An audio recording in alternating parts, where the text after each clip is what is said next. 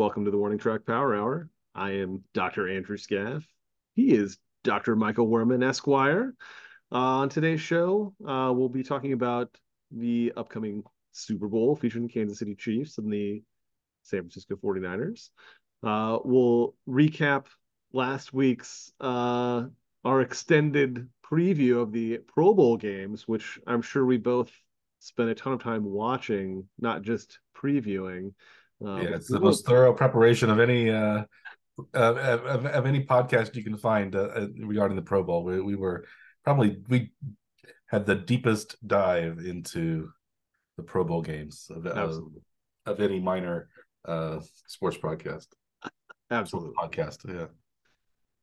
Uh, we'll, we'll also um, uh, talk about, uh, about the uh, recent Royals uh, major signing of the last week. Uh, and then, yeah, and then we'll uh, be, be giving our uh, Super Bowl preview and Super Bowl picks that we have, our giant extravaganza of uh, betting that that we tend to do every year, sometimes more successful than others. Yeah. Uh, but we'll we'll kick off today's show uh, with uh, the most interesting stories from uh, the build up to the Super Bowl. Mike, uh, any which story stands out to you most and is, like captivates your your you know pulls in your interest the most uh, in this last couple of days before Super Bowl Fifty Eight? Anything well, in particular? Me, well, for a while it was will Taylor Swift make it or not? Uh, yes, possibly it but it seems like it seems like everybody sort, of thinks that she will make it now, so it's not quite as um, much of a, a cliffhanger. Yeah, uh, but really, I guess it's it's it's just I think well, you know, do the Chief can the Chiefs win their second in a row and be the first team to repeat as Super Bowl champions since the Patriots did it 20 years ago, and I think it's just general. I guess maybe storylines like like that. I don't the injuries are, are, concerning that the Chiefs have. It seems like the 49ers are, are healthier or a little bit healthier at least than you know nobody's completely healthy at this time of year. It seems right. like maybe Trent Williams has been a little bit dinged up, so that could be a big problem if if he is.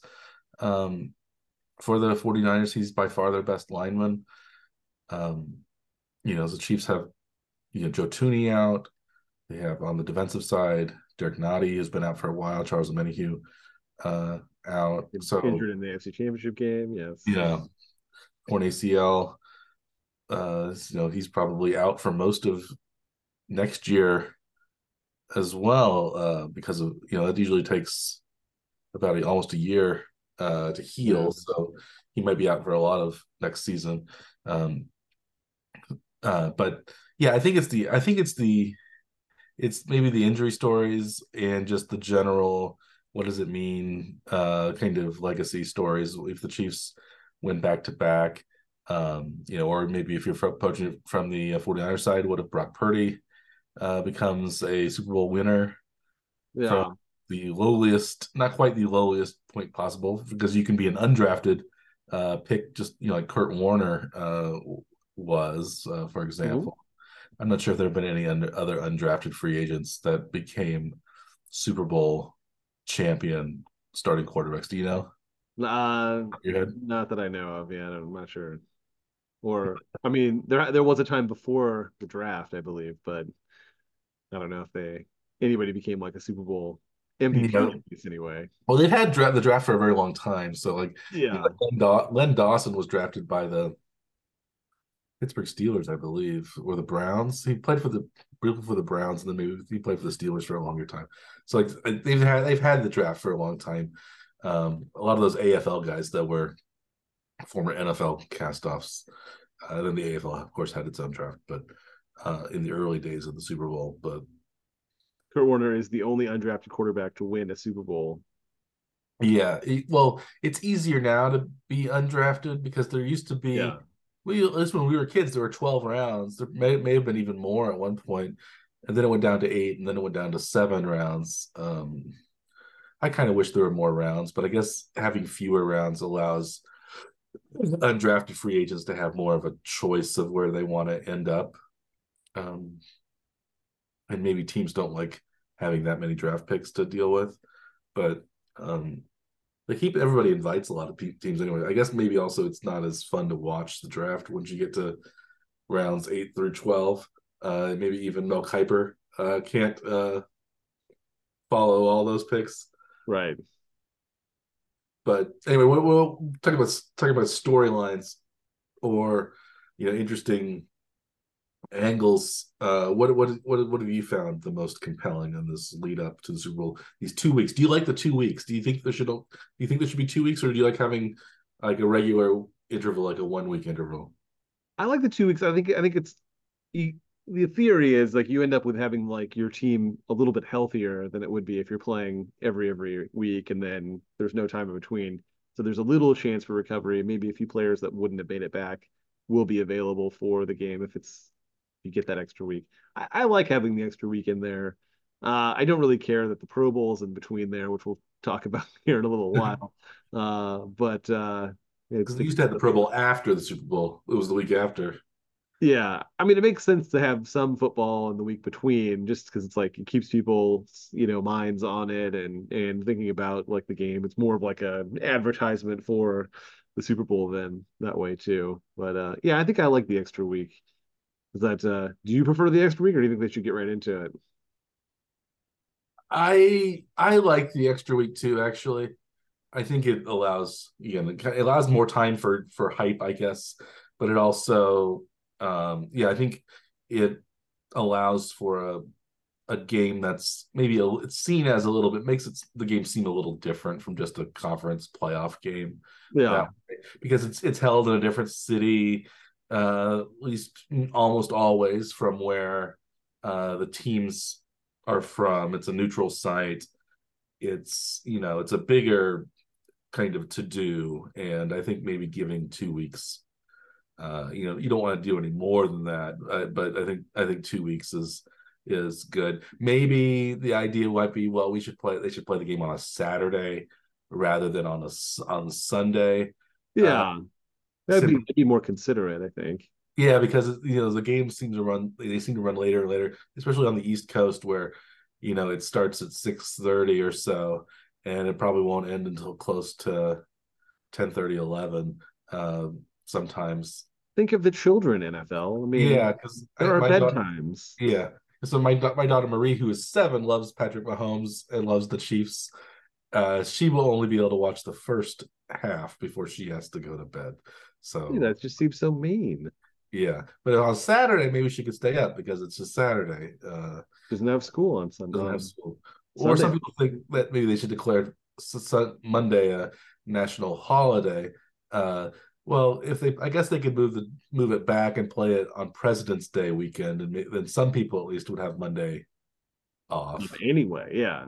Um, not that many people would have Monday off, but some people, like if you worked for the post office, or like me, if you worked for the uh, uh, state of Maryland, uh, you would have that day off. But now federal employees would have the day off, right? Federal so, employees and uh, yeah. yeah, most uh, many state employees also. Yeah, you know, a lot of state employees and things like. But um, I think the Saturday would be the easiest fix. So just one day short of two weeks from the mm-hmm. AFC champion, AFC NFC championship games. Yeah, that makes. Yeah, sense. I don't. I don't think most people would think, "Oh, my Saturday night's ruined. I was going to go out, uh, but now I've got to watch this football game oh. uh, instead." But no, I think. Yeah, I think. I, I think a game. The game on Saturday would be a would be a slight improvement because it's still alliterative. You have Super Bowl Sunday, Super Bowl Saturday. It's the same but maybe they say, well, NFL traditionally plays their games on Sunday. The Super Bowl should also be on Sunday. I don't know. Maybe it's maybe it's also could be for uh, most uh, observant Christians no longer really care whether football is played on Sunday or not. But maybe if observant Jews would maybe not watch uh, a game played on. Well, it's Saturday night. It's that's the end of the Sabbath because it'd be Friday night through Saturday. So the Saturday night, if it was late enough, at yeah. least uh, you know on the East Coast, it would be after it would be after uh, sun sundown, right? Uh, so there wouldn't be a it would no longer be uh, Shabbos. So, uh, kind of like uh, Walt Walter from uh, Big Lebowski does does not right. on Shabbos. Yes. Um, other uh, people would maybe would not um, turn on their TVs and watch football on on on on, on Shabbos. possible. I, I can't think of any like big um, Jewish stars of the NFL that would would wouldn't play like um, you know, Saint, no Sandy Koufaxes or or or uh, people like that that would. And I don't know how many. I don't know how how many people would would follow that. Uh, anyway, there are big football. You know, there's college football games on Saturday nights and stuff like that. And the, and the Chiefs and the, and the NFL plays the playoff games on Saturday nights already. So it's I don't know what, uh, but maybe this one's different than the Super Bowl. But that's a big digression. But I do think anyway. I do think Saturday would be a better would be a better day, uh, especially yeah. for kids who could watch the whole game rather than um, be forced to go to bed. Right. So I remember that was a problem. I think when I was a kid too. I uh, it was, I I wouldn't always stay up for the whole Super Bowl. Yeah. Well, I remember having to go to bed before the end of Game Seven of the '85 World Series. Mm. But the Royals had a huge lead, so it was yeah not really much of a game, I guess, but still. Yeah, it's a, it's a yeah, it's not fair. School's the problem. right. start school later. Well, so you know, since the Chiefs have been in several of these recent Super Bowls, Mike, had do you feel the same amount of like anxiety leading up to this game, or or now that they've been there enough, or are you like fully relaxed and not worried about the game at all? You just are confident the team's going to win, not nervous going into it. I I'm a little bit less nervous maybe than I would be like I, than like when the Chiefs were in Super Bowl 54 the first time against the 49ers. I was more nervous for that game. I was less nervous for the Tampa Bay game, which turned out to be a disaster. Right. I was a little bit more nervous again for the Eagles. And I'm a little less nervous than last year, but I'm a little bit nervous. And then when I'm watching the game, it becomes nerve wracking. I was a little less nervous right. playoffs, I thought, going in as well because the Chiefs, especially they hadn't played very well this year. Their team wasn't doing so well, and it looks like they probably wouldn't make the Super Bowl. But now that they're in it, you think, oh, this is you never know if you're going to be back in the Super Bowl, even with Mahomes. It might not, you know. I think, you know, even Tom Brady went, you know, he went ten years between his third and fourth Super Bowl victory. So once you, you know, he was in a couple when they lost to the Giants a couple of times, but um, he's ever, you know, it was very possible. It seemed like that, you know, he wasn't going to win another one. The Patriots might not win another one for a while. It ended up not happening, but um, they had two separate kind of three Super Bowl winning runs. But um, you know, even you know, this is 40 years ago now, but people thought that Dan Marino would be in the Super Bowl, you know, just about every year. When he got to the Super Bowl and, and and they lost to the 49ers and that was the Super Bowl 19 so that's was it 30 uh 38 years ago. Um so you know and he never made it back after that. So you never know so i guess while you're when you're in the super bowl you should enjoy it i i was a little bit you know maybe you become a, a little bit aware that the chiefs maybe are not um, uh, the lovable team anymore. Maybe they're the villains to a lot of people. Um, I don't know. Do you do you, have you embraced the the? I guess you don't see that in Kansas City much. No, but do you do you think the Chiefs are Amer- are the villains now? Are they the new Patriots? The, nobody, the team that nobody really wants to see or nobody wants to win. I think they're right up against it. I think they're right on the edge. I think if they if they end up winning this one, they will become more of that team that people start to dislike, I think, or just get or have like you know become tired of seeing win. I don't think it's quite there yet, but it's very it's getting very yeah. close.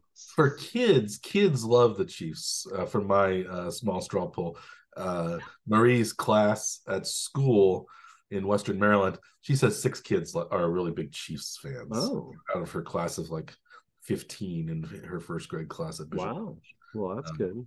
Yeah, that's what she. That's that was her count. So some of the, some of the kids like the maybe it's just because they're in the Super Bowl and that's that's who you root for. But I think some of the people like the Steelers or the Ravens. Um, but she says for the for the very local teams there. Then. Yeah, yeah, those are the local teams. But the Chiefs are the most popular, I guess, because Patrick Mahomes is very popular, um, and you know, she she, she wants partly wants the Chiefs because I like the Chiefs, but also she she's really uh, she likes Taylor Swift and she loves Patrick Mahomes uh, and Andy Reid. She likes so there's a lot of a lot of colorful characters uh, on the Chiefs. I think yeah uh, that lead uh, kids to uh, like they're you know they're in a lot of commercials and stuff. So they're I think yeah if they're not like the kids' first team, they're kind of the kids a lot of kids' second team. I think they're not Yeah. quite as jaded as older fans um, growing. the players themselves seem to be pretty wholesome as a Yeah. as a you know in general at least anyway. I don't know if you saw all like all the different clips from Rashee Rice in the last week were were pretty great. Like Yeah. um leaving his neighborhood, it was like all the neighborhood kids had signs out and were cheering his name and he drove by and you could see him like recording them Mhm. he was leaving so he could remember that. I was like, oh, Uh, that, yeah. that was really, you know, pretty classy. And Yeah. he had shown Rashee Rice uh, the video of um, Andy Reid's punt pass kick competition, I think I saw that one. Yeah. and and you know he's like didn't believe it and was laughing at the clip like everyone else has also probably. Reid's So a giant among those kids. I think those kids were actually in younger age divisions, but it's still he was a hulking figure above everybody else, and he wore. Right. It, looked, it looked like he was wearing like he was like it looked like he was a Rams player among right. Those kids. but he was I think 13 I think in the in the clip and yeah Yeah, it's funny how he was a big guy always. You know, he was, right you were always you were always tall. You weren't you weren't as you weren't as as uh tall Uh, compared to the people in the class but not yeah, but you weren't you weren't as big as years older than me though right yeah yeah you weren't you weren't hefty like andy reid uh you were just you were just rather tall uh but like yeah so if you, that would have been like you out there but if you had you know we're, we're even a little uh burly burlier uh, Yeah, stouter huskier than than that. Uh, yeah like against you know yeah it was it was it was it's, it's a funny it's a funny uh it's a, it's a funny image. Um but yeah so I, I think, I think the chiefs have a lot of this color I, I think pacheco has a fun, you know interesting story and he's fun to watch on the field. The chiefs are a fun team. I think a lot you can kind of say that about most teams. They have fun guys. Like the Yeah. 49ers are you know are interesting entertaining. Brock purdy's a good story. Kittle's kittle's kind of a character. Absolutely.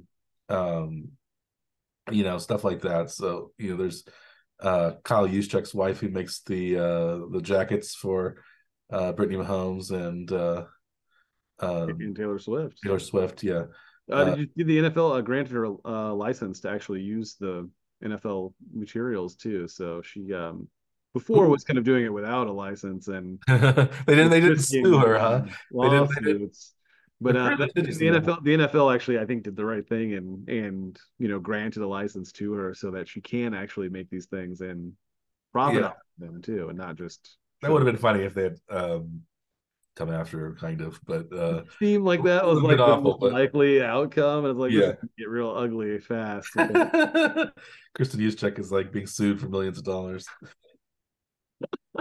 and then maybe Taylor Swift, but they could also bring in the bot, maybe the people that bought the merchandise knowing that it was uh counterfeit could also and, and promoting it. Uh Well, I don't know that we that we know that anyone actually bought those. It could have just been that you gave them to them, which actually is okay, I think, to some Yeah. extent. But you know, if you end up profiting off of it down the road, it's still like, you know, maybe they could go after her. But now that she's being granted the license and it, all of that risk is gone, I think for her for her. So yeah. Mm, which yeah. is really good because some of those things are really cool. I'd yeah. be uh disappointed to see those things go away. I think it's they very creative. So Yeah, it was a lot. There, I think there's a lot of fun stuff, uh, storylines. You all, I guess you have the re, you had the rematch from four years ago. This is probably not the matchup that America wanted to see out of the four possibilities of the playoffs. I think probably, I think people wanted the Lions especially, and I, I don't know. That they're like a regional team though. They're not a national team.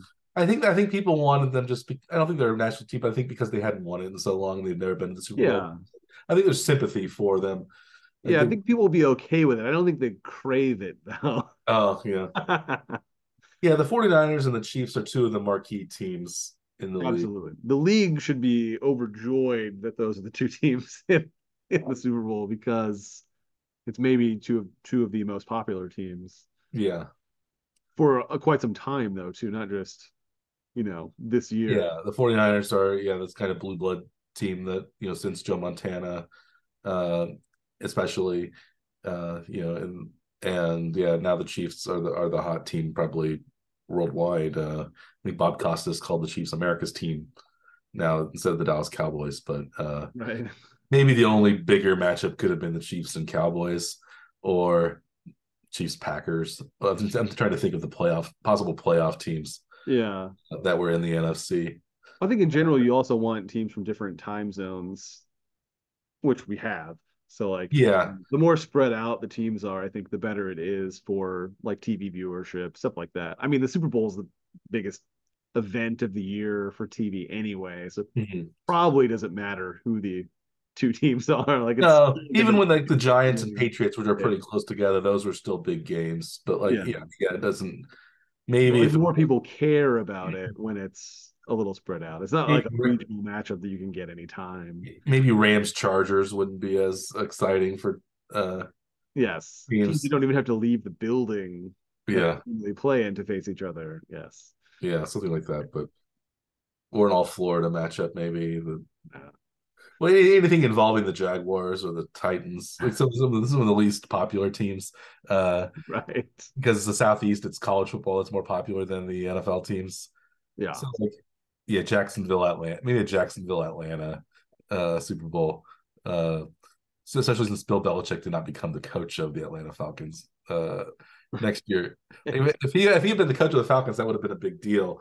Uh, if if if it had, I don't I don't know why I'm predicting those two teams, but I was trying to think of a of a matchup that was regional and not excite not not exciting according to maybe NFL um, standards, but Right. Well, uh, what did you make of the uh, the discussion about the uh, softness of the uh, 49ers practice field at UNLV? Oh yeah, that was a big deal, I guess. Um, is it um, actually a big deal, or is it is it nothing? Maybe nothing. a lot though. It was talked about a lot. I don't know if it really matters that the field is soft. I guess you maybe maybe it could lead to injuries, but it's um, they're going to play on grass in the dome. Uh, I think as long as uh, as the stadium in Vegas, as the field the field is better than it was last year in um, in in Phoenix, I think everything will be fine. But um, yeah, it seems like maybe it was just a built. It was attempted to be kind of a built-in excuse in case the uh, 49ers didn't do very well. Well, say, well, our, field here at UNLV is soft. Did you see also see there was there were um, 49ers speaking up that said the Chiefs were holding a lot in the in the Super Bowl four years ago, and you know maybe trying to work uh, the referees ahead of time. So yeah, it's the same. It's actually the same referee Bill Vinovich as it was in uh, the matchup uh, uh, Super Bowl fifty four. So um, same same referee, same teams. Maybe the same outcome. Let's hope it's the same outcome. I would, I, if it is the same outcome, I would rather have the outcome maybe the score be the same, but not the way it happened be the same because the Chiefs right. were down, and, I, well, and I, would, I, would like a chief, I would like a comfortable victory if the Chiefs win, yeah, um, rather than a nail biter. But it probably will be a nail biter. It's looking like it would be, I guess. I don't know, but the Chiefs have played the best that they probably have all season in the last three weeks. Yeah, and the 49ers have been kind of shaky uh, the last several weeks, yeah. especially the playoffs. They were down both times at halftime and and had to uh, fight their claw the way claw the way back. So, but this is what happened with in the Chiefs' first Super Bowl, uh, their playoff run. They were down uh, to both the um, uh, the Texans and the Titans, and then we're also down against the 49ers and then and then won. But in the first two games, I guess they were just down at the beginning, and by halftime they were ahead again. Um, mm-hmm. in, the, in, the, 49ers and and uh, case against Green Bay and against Detroit, they were down at the half and had to come back in the second half. So, yeah, yeah. I guess this is this is the fourth time that teams have met twice in five year spans. Do you know what the outcome is of these Super Bowl rematches? Let's see. Previous three times. So I would guess it's the Patriots, Giants, the Oh, Giants. I mean, like, oh, did the did the team? What happened the second meeting of the two teams? Did the same team win, or did the different team win? well, Giants won twice against the Patriots. Dallas and Pittsburgh played twice, and Dallas won both times in the nineties. And probably it was probably Pittsburgh and somebody, maybe Pittsburgh and Dallas again. Um, and no, it was Dallas and Buff Dallas and Buffalo Bills uh, in the nineties. Yes. and then and they beat the Bills. And so Dallas and Pittsburgh probably in the seventies, and Pittsburgh won both times. So I guess there have been it's been always the same team winning. So that's maybe good right. uh, history. Uh, Yeah. it has no relation to the current matchup. but Not at all. Historically, though, it looks like and the Bengal and the Bengals favors the team that won the first yeah. first time. And the and the Bengals 49ers Good. met within a few years of each other too. Maybe it wasn't quite five years, it was six or seven years. yeah. Uh, but uh the 49ers won both of those games. So that's yeah, that's good to know. Um yeah, so this I guess this guarantees Chiefs victory. Should is that should should we wrap up our, our uh, discussion or should do you want to uh I don't think we I don't think it guarantees anything, but uh, do you want to talk about should we talk about what is what happened last week then? yes. Want to segue ourselves into Absolutely. pageantry that is the Pro Bowl games, uh, and especially our betting, which didn't quite turn out maybe the way we thought it was because the, the the competition was organized slightly differently from what it was last year, and maybe slightly differently from how it seemed like it was advertised. Um, Yes. I don't know if we There were want some quirks from from what they said versus what how it played out. do we want to do a complete rundown, or do we just want to go over our, our, our betting results? Uh, let's just yeah, let's just go through the uh, betting results. I think we can if we can make mention of whatever happened if we want to along the way. I guess right. yeah. Well, Maybe the uh, first question though is, did you spend more time watching the Pro Bowl games as we did talking about the Pro Bowl games in last week's Warning Track Power Hour? I think I spent more time talking about it last week than than actually watching it. I watched some highlights. I watched some of the I watched some of the kick tack toe highlights. I watched some of these the snapping competition highlights. I watched I saw a combined zero seconds of those things that you just mentioned. um that was about it, I think that I actually watched the highlights of. Um I saw a brief clip of the high stakes uh, player who won the uh, you know catching the punts, but that's that's uh, I don't even remember who it was. This he was an AF was he was he an AFC? it was an AFC player, but I don't remember who it was. player. But anyway, the AFC lost the Pro Bowl games this year to the NFC, uh, largely because the NFC built up a big enough lead in the pre games before the flag football competition, which they only played one game this year, and they just added up the scores of each quarter. And Right. um, and I think they did play three games last year, if I remember correctly. But um, Sounds right, but I don't remember. you you won last year the Pro Bowl betting competition 15 to 13. That's correct. I believe I won this year 19 to 15. So we're tied now. Pro Bowl Pro to Pro Bowl. Bowl. Pro Bowl games. Um I don't know if we do what do what, what do we what do we want to talk about? Do you want to I think um maybe the precision passing thing is like at least interesting. I think how because we Yeah. Picked our quarterbacks as like a snake draft, and they yes. played out almost exactly as we picked them, Almost, yes. Um which I thought was kind of kind of funny at least anyway. yeah, you you had the first pick and your one of your picks was first. It was not your first pick that was first. It was But yeah, I picked first and fourth, and my two guys finished first and First fourth. They were flipped. reversed. Baker Mayfield won the precision passing. We, I, yeah, that was surprising that Baker Mayfield. I don't think Mayfield is known for as being a precise, precise passer, but maybe he, maybe he, that's what his game is. He kind of needs to be for his size and his skill set. He's got a decent arm, but it's not great. Like compared to, it's no Josh Allen or Mahomes kind of cannon. Um, CJ Stroud was second. He was my first pick. Second overall, and Gardner Minshew was third. He was my second pick. So um, most of our points were com- that, that were combined came from uh, the precision passing. I think, right. uh, and I came out on top eleven to ten in in that, and that led me to the nineteen to fifteen victory uh, later on. So. Um, that was maybe the most interesting. I think the rest of it was just sort of random.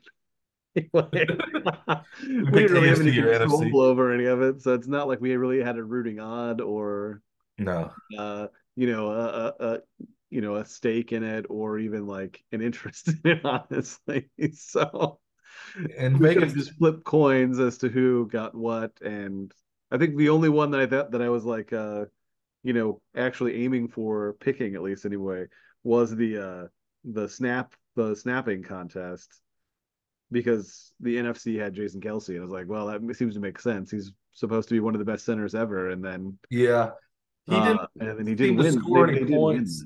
Yeah, the, the, the, NFC did win. NFC won the snapshot, didn't they?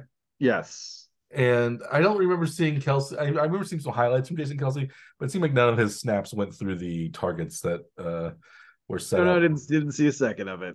It must have been the long snapper carrying that uh, team. Maybe. Um, yes. You think though maybe the long snapper would be better at long distance directional snapping than the center who only, you know, at most it's shotgun. Uh, you you know, especially uh, especially for the for the uh, Eagles, um, Hurts is under center probably more, almost as much or more than any uh, NFL quarterback because they run so many of those uh, tush pushes, which requires the quarterback to be under center. So yeah, he's not really snapping it anywhere. He's just putting the ball between his legs and somebody else is taking it. Yes, uh, from him. So, um, but those were the Pro Bowl games. Uh, the NFC, the NFC won the real Pro Bowl games. Uh, I think the AFC won the actual pro the flag football game itself, but that's correct. We're too far behind to the NFC to catch up uh, because they didn't get as many points in the games section of it. But do you like so let me say do you like the new Pro Bowl format or do you wish they would go back to it like a exhibition football game? I would say that it's had no effect on me whatsoever because I didn't watch either of them. What if it was the week after the Super Bowl and and maybe Mahomes uh, and Purdy and players like that showed up? Would you have more interest in the, if the Super Bowl, even even the teams that won the Super Bowl would often skip the Pro Bowl after, right? Um, but they they used to entice players to go to it by having the Pro Bowl be in Hawaii.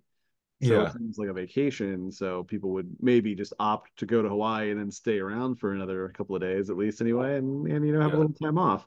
But uh, you know now it's just in Orlando this year? It was in Orlando this year, yeah. yeah it was in Vegas. It was in Vegas the year before. Right. Those aren't as much of like I mean you can go to Orlando anytime. It isn't like it's not as much a you know a thing uh you know a getaway I guess anyway. But you should take your kids to Disney or whatever, but yeah. I mean, yes.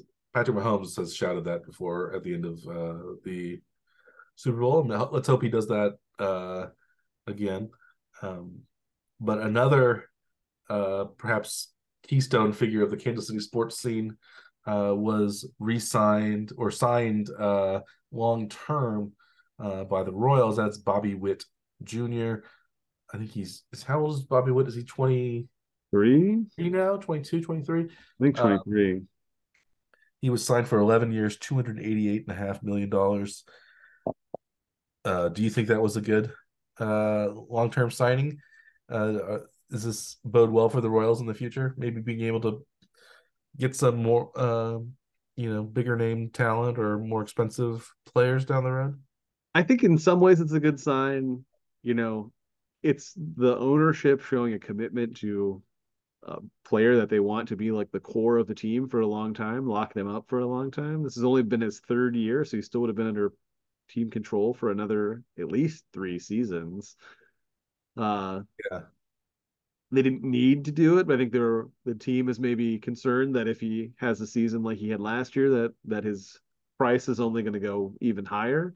so they may as well go ahead and lock him up long term now.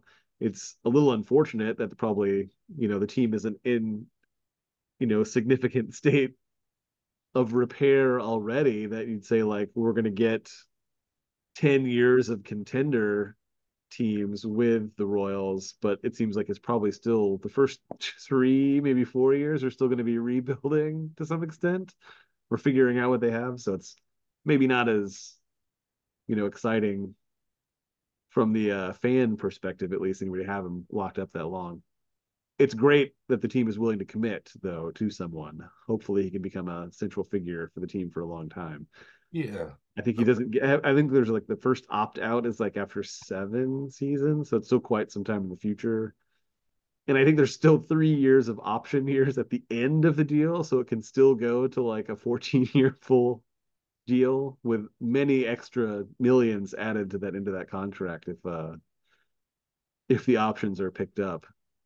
Yeah, I think it's a good. I think it's a good sign. It seems to be like what a lot of teams are doing with their young talent, like with mm-hmm. uh, Fernando Tatis Jr. Um, you know, I think Acuna signed something like that. Uh, Rodriguez signed something like that um, in Seattle. Um, and yeah, it was just it was a.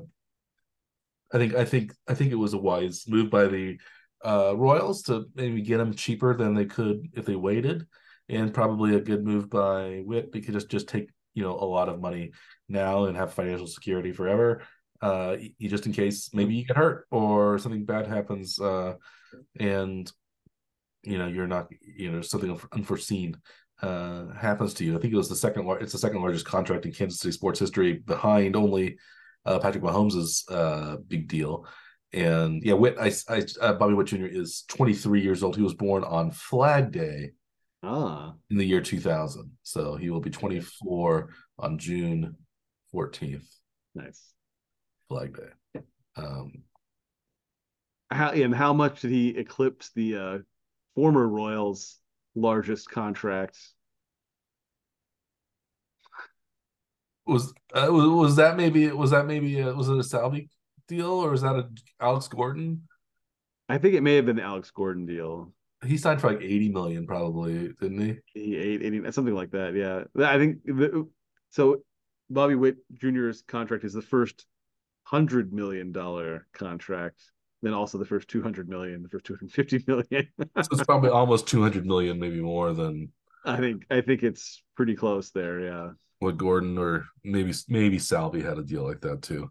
Uh, i can't i don't remember. think sal's was that much yeah.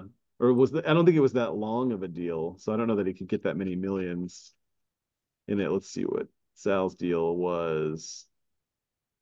Sal signed a four-year, eighty-two million deal.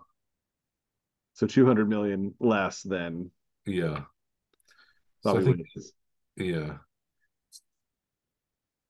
Yeah, so I think his is probably similar to what um Gordon's contract was. Yeah.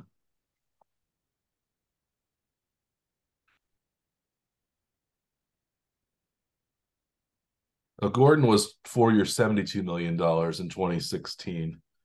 So I guess Salvy is the biggest, 82 million.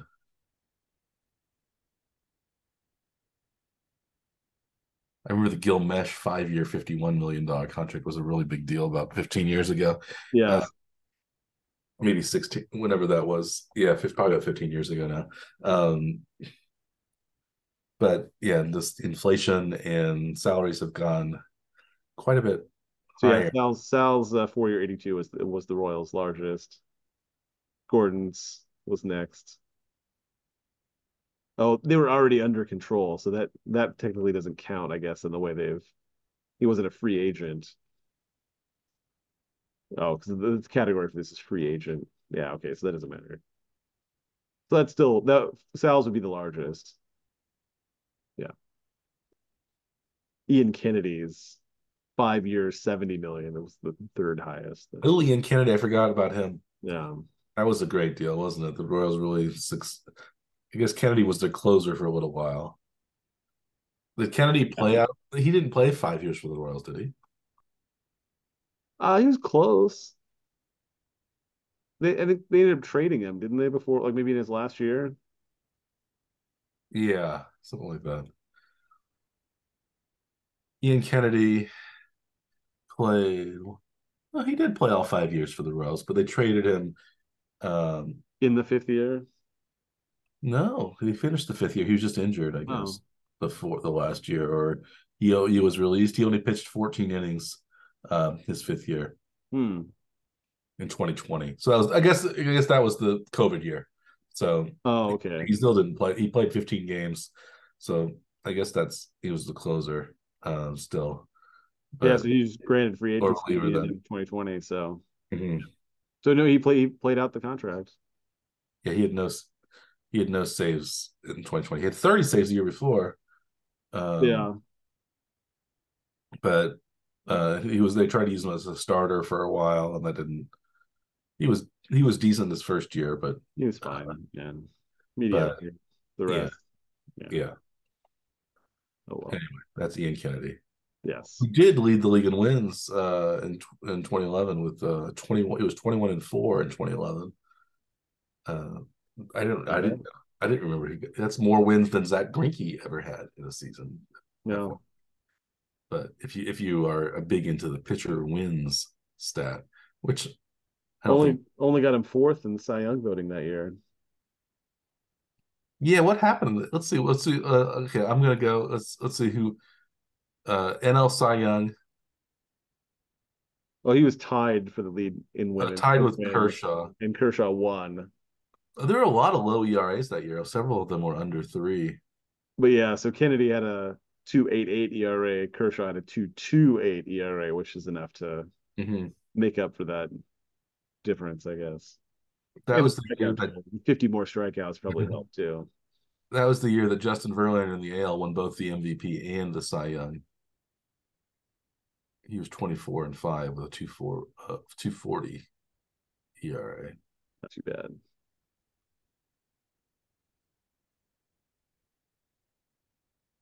Oh well, back. Uh, no, so that's the Royals. Uh, uh, do we have any other news about stadium stuff or anything like that? Or should we? I don't think so. Yeah, I think the uh, I think the um, ballot initiative is is uh, supposedly a go. So we'll we'll find out uh, in the spring if the voters are willing to help support that. Uh, you know, the new stadium staying in Jackson County. That's the probably the big thing coming up. I think the Royals are supposed to make an announcement as to what site they're aiming for uh, sometime before the end of February, is what they mm. said now. I don't think they put an official deadline out like they did the first time because they don't want to not meet it again. yeah, so I guess it, it I guess it, it seems like the North Kansas City site is probably unless uh, the ballot measure fails and then yeah then the site is not going to be in Clay County, North Kansas City, Missouri. No. Oh well, but I, I think I'd rather have it. I guess if it's if you're going to have a downtown stadium, put it downtown. But yeah, I kind of like having it really close to our old high school. I like and, the idea of it, but and the and on the side of because that is uh Kansas City's Brooklyn now. It's become cool uh since uh we graduated. That's right. It wasn't so cool when we were there, but no, it was more. Now it's pretty. Now it's pretty interesting. It's hopping. It's hopping, and that's where that's possibly the new new home of EIR, uh, Air, Air Pharmaceuticals. It's a possibility, but we'll see. I may know before the Royals know, so about their site. So we'll see. We'll see. We'll also see what happens in the Super Bowl on Sunday.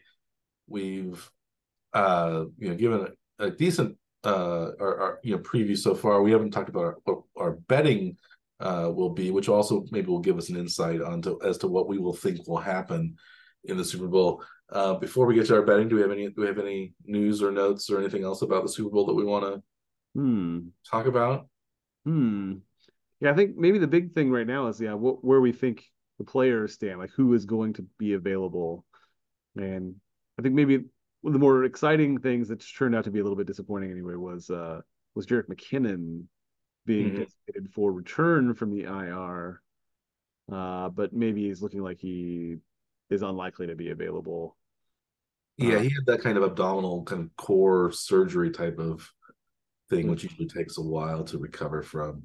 Joe Thuney has the pec injury, which also usually takes a while to come, come recover from, but maybe but it seems like less as as an offensive lineman, you probably need to use your pecs and your arms quite a bit to maybe on stop- every single play. to stop opposing, you know, giants from trying to uh murder Patrick Mahomes, um, Right. figuratively. Uh Hopefully. Hopefully. figuratively. It's not like that movie, uh The Last Boy Scout. Did you see that one with Damon where the guy had the gun on the baseball field? right. Right. It was a running back, wasn't it? That pulls a gun. I was a running back. I it was I thought It was I a was it was- player. It was football. It was football, wasn't it? I was thinking It thinking was football, yeah. It was it was in Yeah. San Francisco, Candlestick Park, I think, or San Francisco Oh. or someplace. I don't remember. Was Damon Wayans? Was Damon Wayans with a gun? Mm. And Bruce Willis? I think it I don't know. I mean, they were both in the movie, right? But Speaking of speaking of dumb movies, I saw I saw a dumb movie uh this this weekend a couple days ago. I saw The Beekeeper. Have you seen The Beekeeper? Keeper? No. You know what it's about? I have no idea. It seems like something that maybe would have been up your alley maybe uh, 10 years ago. oh. uh, It's a Jason Statham movie. oh. where he is a beekeeper who wants to avenge the death of this lady he worked for, uh, who played by Phylicia Rashad, uh, Claire Huxtable. yes. She was cheated out of all her money by some like uh, online scam virus people, and okay. he basically kills everybody that he meets involved with those scams and trying to because because uh uh spoiler alert phylicia rashad ends up uh, uh committing suicide because she lost all her money and lost all and and uh and things like that so Oh, so um jason statham as the beekeeper he's not only a beekeeper in that he keeps bees but he was also a part of a secret ultra secret um kind of cia uh organization separate organization called the beekeepers who were Oh. there to quote protect the hive and that's what his uh idea was protect the hive against uh threats to the hive such as those guys and i want needless to say the conspiracy went all the way to the top and jason. Statham basically killed everybody you can think of on his way to the top uh and it was it was it was a much better movie than that movie had a right to be i think it was Ah. it was it was stupid but it was pretty fun so that's that's my movie pick for, is the beekeeper Whenever I hear beekeepers, I have you watch? Do you watch Rick and Morty, or have you seen Rick? And i've Morty? never really watched rick and morty now There, there's a scene about uh beekeepers and uh, and the the the Morty's dad being of beekeeping age. It's just this ridiculous scene. Like it's it's very stupid anyway, but but also funny. but yeah if you if you get a chance to go see the beekeeper go see the beekeeper it's uh yeah it was entertaining um but hopefully the super bowl will be even more entertaining than the beekeeper or the last boy scout uh which star did star damon wayans and bruce willis Yes, halle berry was in it it's like eighty nine, maybe close 91 ninety one. Uh, american buddy action comedy films directed by tony scott hmm. uh, screenplay by Shane Black. Uh, he was a famous. He's famous for his screenplays Hmm. for like dumb movies like that. He wrote uh, Last Lethal Weapon, Last Action Hero, movies like Hmm. uh, Iron Man three. Um, anyway, but yeah, um, film follows a washed-up private investigator, Bruce Willis, teams up with a scandalized football star, Damon Wayans, to uncover a political conspiracy. So I don't know if that I doubt that conspiracy went as far up as the beekeeper conspiracy Hmm. went. Um, I don't want to give it away, but the beekeeper. Did he also write? Same was the same screenwriter for both. It should have been. No, the, the screenwriter for for uh, the Beekeeper.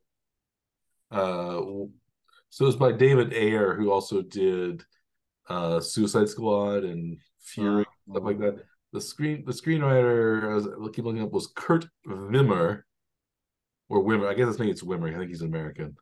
Uh, he wrote the screenwriter for the uh,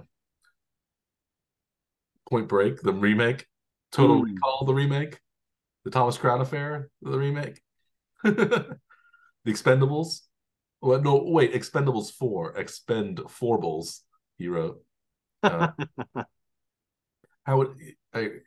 Um, he was also the director of the new Children of the Queen. Does seems like he does a lot of remakes. This guy, but he wrote a new. He did Ultra, yeah, uh, Law Abiding Citizen. He wrote Street Kings. Uh, Sphere, the Michael Crichton project. I remember I saw that in the theater. It wasn't Book was good. Movie was not so good. yeah, I didn't think it was very good either. But the Beekeeper, for what it was, it was really good. Um, it was dumb, but involved a lot of a lot of if you like if you like seeing uh, you know, Jason Statham uh, you know, kill and injure people while being unarmed while they are often armed. Uh it's a it's a good it's a pretty good That movie. it, that it is the movie for you. Yeah. It's not quite the movie. Uh, it doesn't have quite the tagline of, you know, my tagline of of the movie Taken, which is if you ever wanted to see um, Liam Neeson kill a bunch of Albanians, Yes. Taken's the movie for you. Yeah, Or if you wanted to see Denzel Washington kill a lot of Mexicans, uh, Man on Fire would have been uh, the movie to see. Yes. But yeah, Jeremy Irons is in it for some reason. Uh, Oscar winner. In the beekeeper? And the beekeeper, yeah, he is in some ways sort of the chief, one of the chief bad guys. Yeah. Minnie Driver's in it. It's a little strange. There's some big, there's some decent stars. Really? Yeah. One of the Redgraves. Uh, the... I won't tell. I won't. We won't talk about. I don't want to spoil it by saying who she plays because that that's that's that's a that's a spoiler. Did you see this in the in the theater or I saw it in the theater on uh yes on on Wednesday, the day before this this episode is being taped or recorded. nice? Cool. Yeah. okay, so we'll talk. We'll talk about the uh, Super Bowl. Um, what maybe maybe we'll should maybe we should just get to the through the bets. I think that, that I think that'll kind of explain what we think the game's going to be like, how we think it's going to turn out. Maybe we think we can we can even, you know, it'll, it'll even sort of allude to our possible thoughts on this final score, uh, what we think is going to happen, things like that. So we'll, we have. Uh, do you want to explain uh, for our, our legions of viewers and listeners uh, our our our our betting uh, strategies for uh, this this Super Bowl? So throughout the season, we've always bet on the spread, the money line, and the over under in every one of the games this season so far. So that that's those have been traditionally our our picks over the course of the the year for each game. Uh, so we're going to do those again. Uh, but but because I'd only make uh, three bets, three hundred dollars total bets. Uh, that's not enough, I think. So we wanted to make sure that we're uh, you know, more into this game in particular, at least anyway. So we we've added uh, 11 prop bets on yards for passing for each quarterback, uh, rushing for the two major running backs, and then receiving yards for uh, we've got a total of I think five players. Uh, so we have 11 prop bets that we're making uh, that will each be making our picks on. Uh, and then that brings us to fourteen hundred dollars, and then between and then we're each going to have an additional six hundred dollars to bet. We're going to make three like medium range odd picks, uh, and then six additional fifty dollar bets at long range odds. Likely we will miss all of those, but it's possible that we won't. Uh, so we're going to have a total of two thousand dollars each betting on this game. Yes, Yeah. a lot of, it's a lot of money, and I think right now we are within three dollars of each other in the play in our playoff That's right. winnings. Um, so it's very close. It's all going to come down to the Super Bowl. and It could be. Um, I think we we decided to make more bets that are probably less likely to pay off than uh, we have in the, the other games. So it's I would say it's more likely than the Super Bowl that we're going to be losing money. Uh, but we can Almost a guarantee. but uh, you know, it's still fun to fun to do, especially if you're not betting real money. like we are. So uh, we'll we'll see we'll see how that turns out. Um, so do you want to go through our you want to go through the uh, conventional bets first and then talk about the props, or do you want to talk about the props then conventional? Uh, maybe we should leave the conventional bets till the end, I guess. Ooh, that'll that'll that'll yeah that'll uh, yeah. Then we're not then we're not giving away what our how we think the final will go until the end. Yeah, so, we, so you want to talk about the we'll talk about the props then for the individual players, and then we'll talk and then we'll do the the lines and things like that. Okay, that's good. Uh, yeah, we're always we're always on the cutting edge here, and and leaving our our audience in suspense just so they will listen to even more of yeah. our blathering. The whole you need to listen to the whole content. Yes, every every listener I'm sure listens to all one and a half to two hours of, of uh, working power. Uh, it's become a much longer uh, show than than sometimes. Although I think we're probably not going to get to the two hour mark. I, I, think in this in this episode, I, at least that's that's, that's our. That's Mostly because we abbreviated our our Pro Bowl recap. We did. So that's for everyone's sake, including ourselves. yeah, we didn't need the lengthy Pro Bowl recap. Um, no, we don't care. Why should anyone else? All right, let's Okay, so um, we'll, let's start out then with um, quarterback passing yards. Uh, so right now, uh, Brock Purdy, the San Francisco 49ers quarterback, is uh, the you can bet on Purdy as throwing for more than 246 and a half yards or fewer than 246 and a half yards. So over or under. Uh, and Mahomes is 262 and a half uh, over under. So, uh, Dr. Scaffel, let's we'll have you go first uh, for um, Mr. Purdy. Uh, do you think Purdy will go over 246 and a half or, or under? And, and perhaps why? I think um, in the last game, we in the AFC and the NFC championship games, we also picked prop bets in the same kind of categories, and the lines were exceptionally close to what the actual outcome was. I think it's going to be like that again where they're going to be these um, numbers are going to be very close, and so it may be like coin flips as to whether or not you know it's over or under. Uh, maybe just like spotting yards, even the uh, the refs may you know have more of a say in the players get over under just as uh, where the where the balls get spotted. Uh, or sometimes just the way, the way it's measured by uh, yeah. the scorekeeper. Sometimes they'll say, well, this is a 48 yard field goal, or this is a 47 yard field goal, depending on where it is. So this is a one yard gain or a two yard gain, wow. uh, just depending on you know even how it's rounding how rounding it's errors. Judged. Yeah, yeah. Uh, I think I'm gonna take. I think I think it's gonna be close to the 246 and a half. I think I'm gonna go slightly under for Purdy. Yeah, that's a close one for me too because I think the Chiefs are going to want Purdy to throw the ball. Mm because I think they're going to want to limit McCaffrey and they're going to want to limit the run. So they're going to say, let's throw, uh, have you have San Francisco throw the ball as much as possible. I think San Francisco is going to want to run the ball more, but I think maybe the Chiefs will say, don't you throw the ball because our our secondary is maybe the strength of our defense, especially with the defensive line having some issues with injuries. Um, you know, the secondary with with Sneed and McDuffie and Justin Reid and this, you know, all all those guys, um, Williams and Watson and and um, um, yeah, I, th- I think I think I think they're going to want Purdy to pass, and I think maybe he will get just over 246 and a half simply because uh, they're going to want him to throw the ball. Mm-hmm. And um, Lamar Jackson went, I think, for 270 or something like that for the Ravens last last, last week. So maybe Purdy will be just a little bit over. It might be more garbage time yards too that you know he'll have to have if the Chiefs are ahead. 272 for Lamar Jackson. Yeah, so I'm gonna say Purdy over 246 and a half.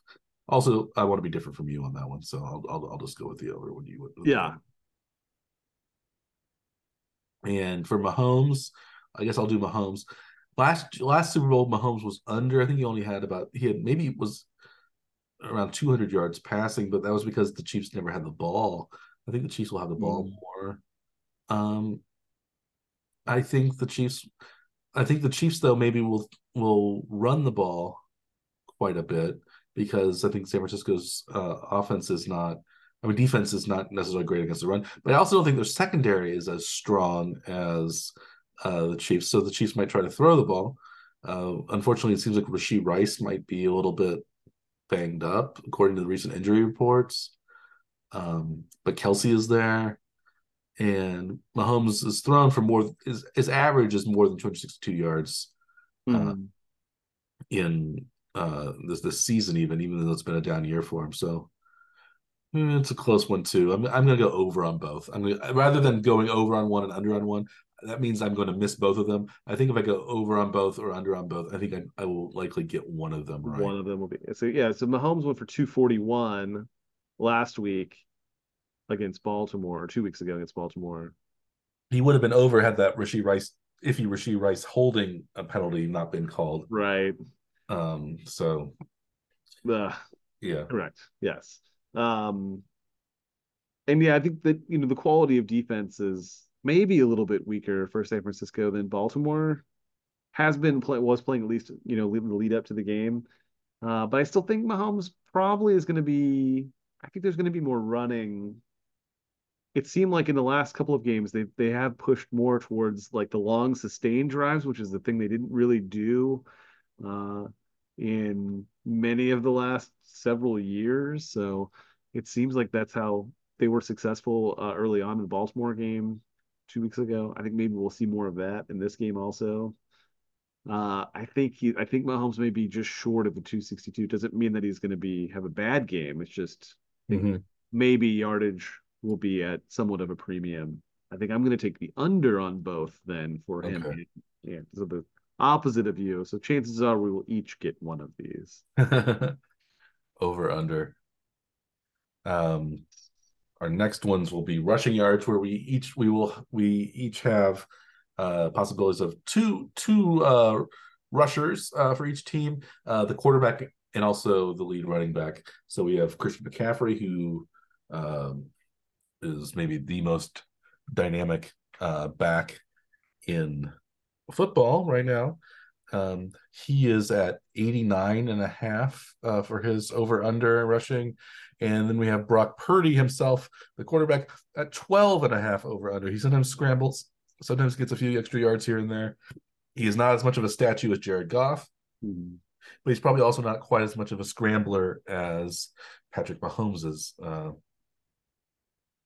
yeah, what do you like with uh, McCaffrey, uh, 89 and a half. I'll, I'll, I'll start with Purdy. Uh, I'll go first with Purdy, but you, you, you go first with McCaffrey. Okay.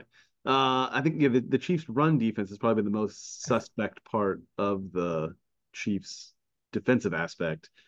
They have been prone to give up decent amounts of yards.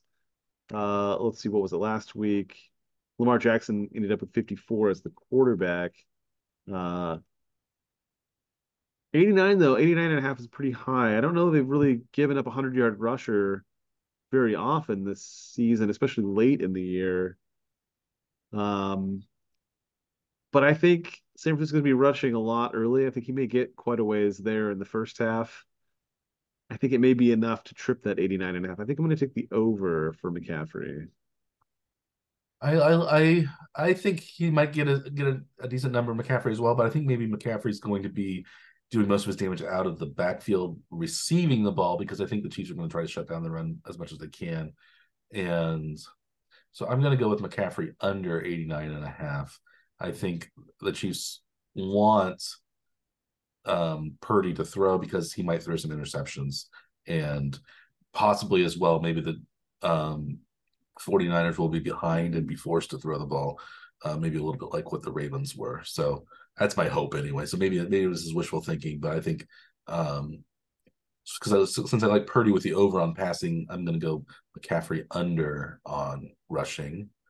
And for Brock Purdy, 12 and a half yards, I'm going to put him over on 12. No, actually, I'm going to stay under. I'm going to stay under on both. Mm. I'm going to I'm going to pull. I'm going to do my strategy of staying the same on each one rather than going the differently. Just just see if that see if that works for me. At least getting one right and not losing uh, everything. So I'm going to put Purdy under 12 and a half, McCaffrey under 89 and a half. I actually kind of like Purdy over, but I'm I kind of like my strategy better, so I'm gonna go.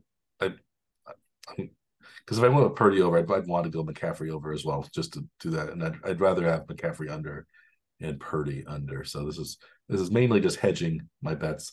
I'm gonna say Purdy yes. under 12 and a half. I have no real idea. I think Purdy's not as he can scramble, but I think he's gonna be um more I think I think he's he's more of a pocket passer than mm. Mahomes is. Well, in college, he was more than willing to run and take hits. Uh, since he's moved to the pros, he's really not taking a lot of hits when he doesn't. Ha- he at least doesn't take them when he doesn't have to. So he's not going to be the Josh Allen type and just like run headfirst into every tackle, no matter what the scenario is. Uh, if he takes off, he's likely to slide, which is going to you know cut his yardage back a little bit uh, from what you know he would have gotten goes head first. Uh, but I was hoping you were going to say over so that I could go completely opposite that and take the under. But since you did take the under, I think I am going to take the over and say that he has at least one run that you know gets him enough yards that you know trips the the over. Even though I don't think he will, but I'm going to say that to be opposite you. I don't think he's run very much this season. I think 15 yards or 12 and a half yards would be it's on the high side um be, but rare I think, I think this season. i think it is um influenced a bit by his 48 yard rushing against detroit. So in the green bay game he had 14 but in the one two three four five six the six last the last six regular season games he was under 12 and a half. He had 14 against Tampa Bay, then zero, zero. He was over 12 and a half three, four times in the regular season um, out of 17 games. So that's um, yeah. not great odds. So if you just follow that, it's under, a bit of a long shot. I think I think you've chosen wisely here, but it doesn't mean he won't have you know one 20 yard run in the play. Yeah, in the playoffs he's been yeah. in the playoffs he's been over every time. So yeah, it's hard to say. How about how about Chiefs rushing yards? Yes. So we have Isaiah Pacheco and Patrick Mahomes. We're gonna we're gonna look at those two rush those two uh, rushers. Uh, Pacheco, the running back, he is over under his over under has been set at 67 and a half yards.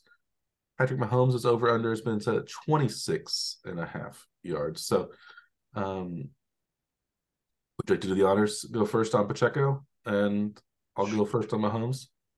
Like we've been last week, two weeks ago, uh, Pacheco's line was set at 66 and a half, and he hit 68. So he's right around this number uh, of the 67 and a half uh, in the most recent experience, at least. Uh, I think the Chiefs are going to be rushing quite a bit. Uh, and I don't know that that they have they don't have that extra uh, you know, running back to come in on third downs. I think McKinnon probably will not, not be available, uh, which will mean Pacheco will be on the field just a little bit more, which would be similar to what he was in the AFC Championship game. Uh, I think he may be again just barely over the 67 and a half. I think I will take the over. Okay. Um, yeah, that's a tough one for me too. I'm going to go. Under. We didn't have to be opposite. You can. I know we don't have to be opposite. I'm gonna. I'm gonna go under on I, since simply because I went over on Mahomes's passing. I'm. I think I'm gonna go uh, under on Pacheco's rushing. Uh, 67 and a half. I don't think he's going to. Um, I don't know. He's going to be close. I think he also might do a little bit more of his, uh, get a little bit more of his uh, production from the backfield. He's been used more out of the backfield lately, and I think with mm. Cannon out, and uh, you know, I think, and he had twenty six or twenty eight rushing attempts in the last game. Yeah, he might not get quite as many in this game, uh, but the 49ers don't have a great rush defense. Yeah. So that also thinks you only need a couple of big runs to get up into that 70 area. I know. And I'm thinking maybe I'll go I don't but then I'll then I'll be over everything with the Chiefs and yeah, a little too much. Um it's so difficult to decide. And it's probably going to be like right on the dot. I you know, as to what it's going to be. It'll be either 67 or 68. That's probably what it's going to be. yes.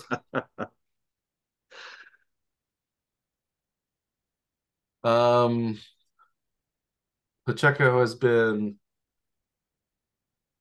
over six so it's 67 and a half he, he would have reached the over one two three four five six seven eight times in his 19 games this season. So he tends to be under. Mm. But that was mostly during the beginning of the season. When McKinnon last, when McKinnon was healthy. Yeah, when McKinnon was healthy. In his last several games, he's been over usually. So I'm gonna, actually I'm gonna switch my I'm gonna go over. I'm gonna go over on McKinnon. On Pacheco, I mean, over 67 yes. and a half. I think it might not be a, take as many rushes to get there. So maybe he'll only be 15 for um, 70 yards. 70 yards or something like that. Rather 70, than, 71, something like that. Rather than 23 for 65 or something like that. So yeah, let's go. Let's go over. How about Patrick Mahomes, Mike? 26 and a half. And this is one of the things if you think the Chiefs are going to win, you have to factor in the kneel downs at the end because Patrick Mahomes likes to, you know, I think last time he played the 49ers, he kneeled down again and he lost about 15 yards on those kneel downs because he went way back because they're trying to kill a little bit more time than normal. Yes. But he does tend to scramble more in the playoffs than he does in uh, the regular season. Uh, Mahomes. Last time, last week only ma- managed 15 yards.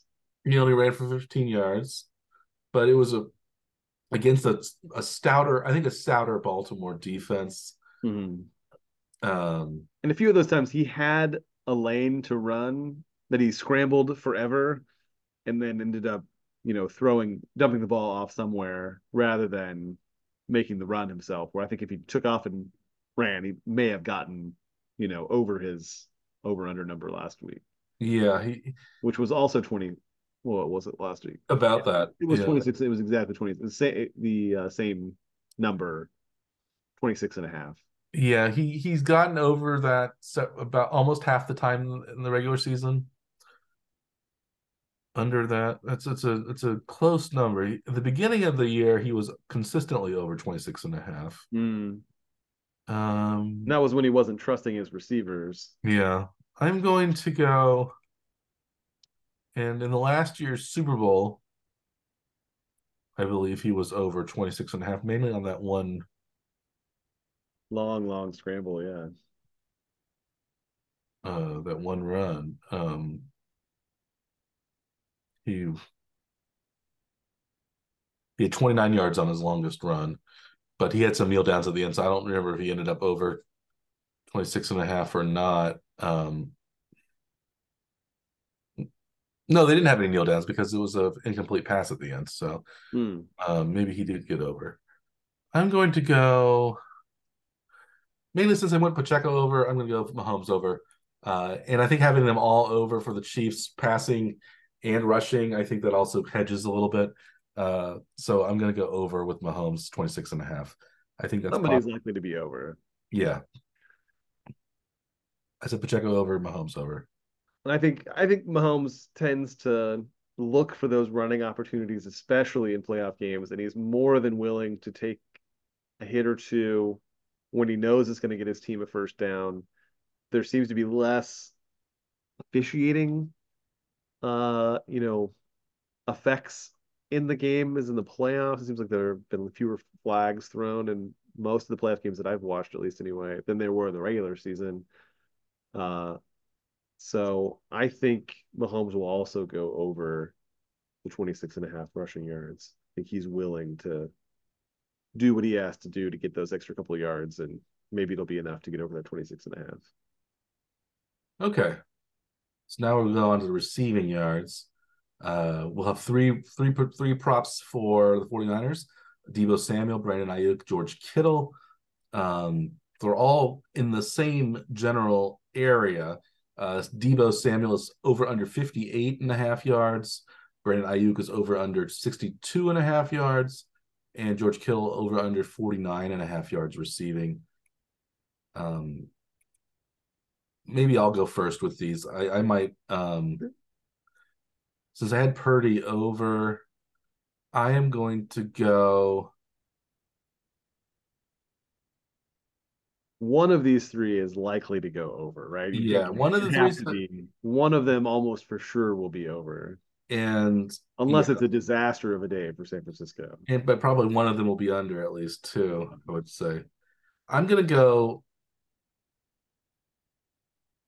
I think Aiyuk is gonna get Sneed. Right. So I'm gonna go under for for Aiyuk, and I'm gonna go over for Samuel and Kittle. So over 58 and a half for Deebo, under 62 and a half for Aiyuk, over 49 and a half for Kittle. I'm a little bit on the fence about Kittle, but um, I think that's I think that I, I think I think that's what's going to happen. Yeah, and so yeah, we've got like at least third option probably Kittle is likely to get maybe the most looks because he would be the person that's probably the least doesn't have the most difficult uh defender guarding him at least anyway. Yeah, I think you're right. With Sneed will end up being on Aiyuk, and he has been locked down on on everybody. But but again, doesn't take that many catches to get up around that 60 yard mark. And Samuel, they do a lot of trick plays with. So I think maybe Samuel will be more rushing yards necessarily, maybe taking away from some of his receiving options, at least anyway. So I think maybe I'll take the under on Samuel. I think maybe even if Sneed's guarding Aiyuk, maybe he still ends up with more than 62 and a half. It's not that many though. Uh, so I think maybe I'll go under Samuel, over Aiyuk, but then over on Kittle. I think is what I'm going to end up going with. Okay, so you're doing two over, two overs and an under, just like I did. Um, let's move on then to Kelce and Pacheco, the two receivers, uh, receiving threats uh, that were listed on FanDuel for the Chiefs. Kelce is over under 72 and a half. Pacheco is over under 16 and a half. Um, the linebackers for the 49ers are pretty good. Dre Greenlaw and Fred Warner, especially. Uh, so they might be tough on Kelce, but Kelce is the number one target. I think maybe with Rashee Rice possibly being a little bit um, banged up, uh, his ankle ankles plural on the on the uh, injury report this week. Maybe he won't get his as much so, but I think it might it might be down to Kelce. Kelce 72 and a half, Pacheco 16 and a half. Um, what do, what do you what do you think on these? Uh, you you go first on the on the Chiefs. I went since I went first on the 49ers. Sure. Um oh, yeah, Kelce's if he has a big first half, he could get over that in the first half. Most recently, he's been having like big first halves and then not so much activity in the second half. Like this, they'll probably go to him right away in the first half and probably get him a catch or two probably really early. That's what I would guess the Chiefs' game plan is going to have. Uh, but I think I'm going to say Kelce may go under, and this may be a hedge versus what I want. So if he goes over, I'm not going to be upset at all, mm. even a little bit. It's great. I want him to have you know 200 yards receiving, but I'm going to maybe bet against that just so I'm not over expecting. Yeah. Um, but I think Pacheco will be an outlet though for maybe check down type plays. 16 and a half yards is not very many. Maybe only one catch is necessary to get to that. So I think I'm going to go under Kelce, over Pacheco. Okay. I'm also going to go over Pacheco. I think 16 and a half. I think he's going to need, I think he's going to need to catch the ball out of the backfield more. Maybe the defensive, the defensive line, even though they're maybe not quite as strong as they were four years ago, with 49ers, I think will still force a lot of outlet passes, like you had said, uh, to to backs, uh, maybe Edwards Helaire and Pacheco. But I think Pacheco's going to be in there most of the time, so probably Pacheco will get maybe f- three or four catches. Maybe I think he can get up to that many yards. And I'm also I'm going to go over. Also, maybe as part of my general strategy, I'm going to go over on Kelce as well. He he was well over um, in in Baltimore. Like you said, though, he didn't have a great second half, but maybe this I don't the Chiefs haven't been a great second half team a lot uh, in this this year compared to last. Although in, towards the end of the season, regular season, they did started doing better in the second half than they did previously. So I'm going to say Kelce over. I think he's also saved himself for the playoffs. I think he likes the spotlight. I think he wants um, the ball. Uh, the weather's going to be nice. I think the Chiefs play pretty well when they play in Las Vegas uh, at their new stadium. So I think Kelce's going to get the ball quite a bit. And the 49ers play a lot of zone defense, and Kelce's really good at finding soft spots in the zone. So I think I'm going to go Kelce over as well. So for reasons of hedging and just, you know, I'm talking myself into it, I'm going to go over on both Kelce and Pacheco. And, and those are our our um, shared props. Uh, do you want to go through maybe run through these uh, somewhat quickly? Absolutely. Uh, you, want, you want to alternate them, or how do you how do you want to do these? Like, so we've sort of made these picks, the prop bets we've just gone through on the fly. We've actually decided what we're going to make our other picks already, so we don't we don't we're not we don't have to think about these along the way here. We already have them written down essentially, right? Okay. Well, right? so, yeah, yeah, we have we each have three uh one hundred dollar prop bets, and then we have six uh fifty dollar prop bets. So why don't we um all I guess all, why don't we just alternate? Sure. But be we'll be fairly concise. Yes. I'll, I'll, I'll go first. Uh, my first bet uh, my alternate bet. So these these one hundred dollar bets we made on anything that was below a plus a plus two hundred or below. So you bet hundred dollars, you could win two hundred dollars or uh, fewer dollars if it was a, um, a negative know, odds or positive odds or positive odds. Yeah.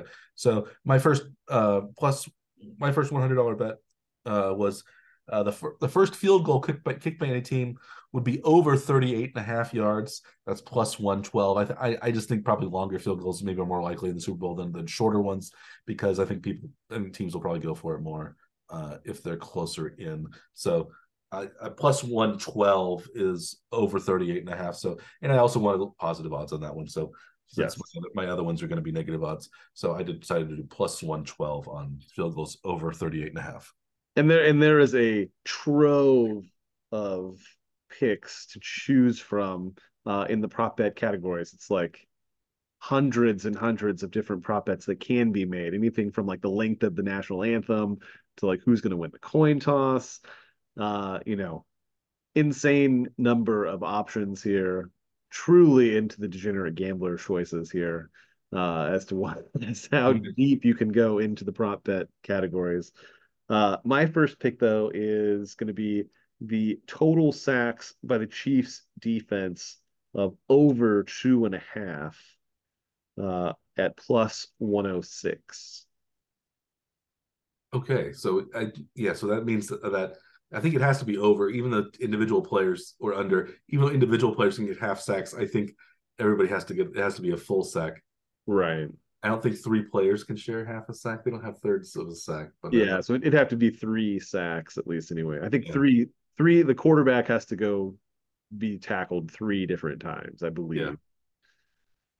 I think I think that's a possibility. The Chiefs pretty good are pretty good uh, sacking uh, team. You think Purdy might have to pass the ball a lot if the uh, if the Chiefs are playing against the run more. So yeah, I, I think that's possible. Um, similarly, you know, I just kind of thought the way that maybe the way the game would turn out. Uh, uh, there was a, pro- a bet on how long the combined touchdowns were uh, in terms of yardage. So um, it was over or under 73 and a half yards. So every touchdown, you know, it's a five yard touchdown would be five. If it's a 80 yard touchdown, five plus 80 would be 85, and then it would hit over. Um, but most touchdowns, unless there's really really big plays, the Chiefs don't give up a lot of big plays, and they also don't um, haven't had quite as many big plays this year as sometimes. So I think most of the touchdowns are going to be short. Maybe the drives are going to be more methodical. So I'm going to go under 73 and a half for the combined touchdown yardage. Yeah. So if there's like an opening kickoff return for a touchdown, you're you've lost the bet. Like in the first 10 yeah. seconds of the game, it's possible. But yeah, or if, or if like the like Toney had last year returned that punt for a touchdown, that definitely would have tripped. or, or, I guess if there's a long punt, long fumble return or interception return, I guess that yeah. would still do it too. So, um, but maybe you know, but anyway, that's what I'm going under 73 and a half. Uh, I have a relatively simple bet that at some point in the game that any punt results in a touchback at plus 134. Ooh, that's not bad.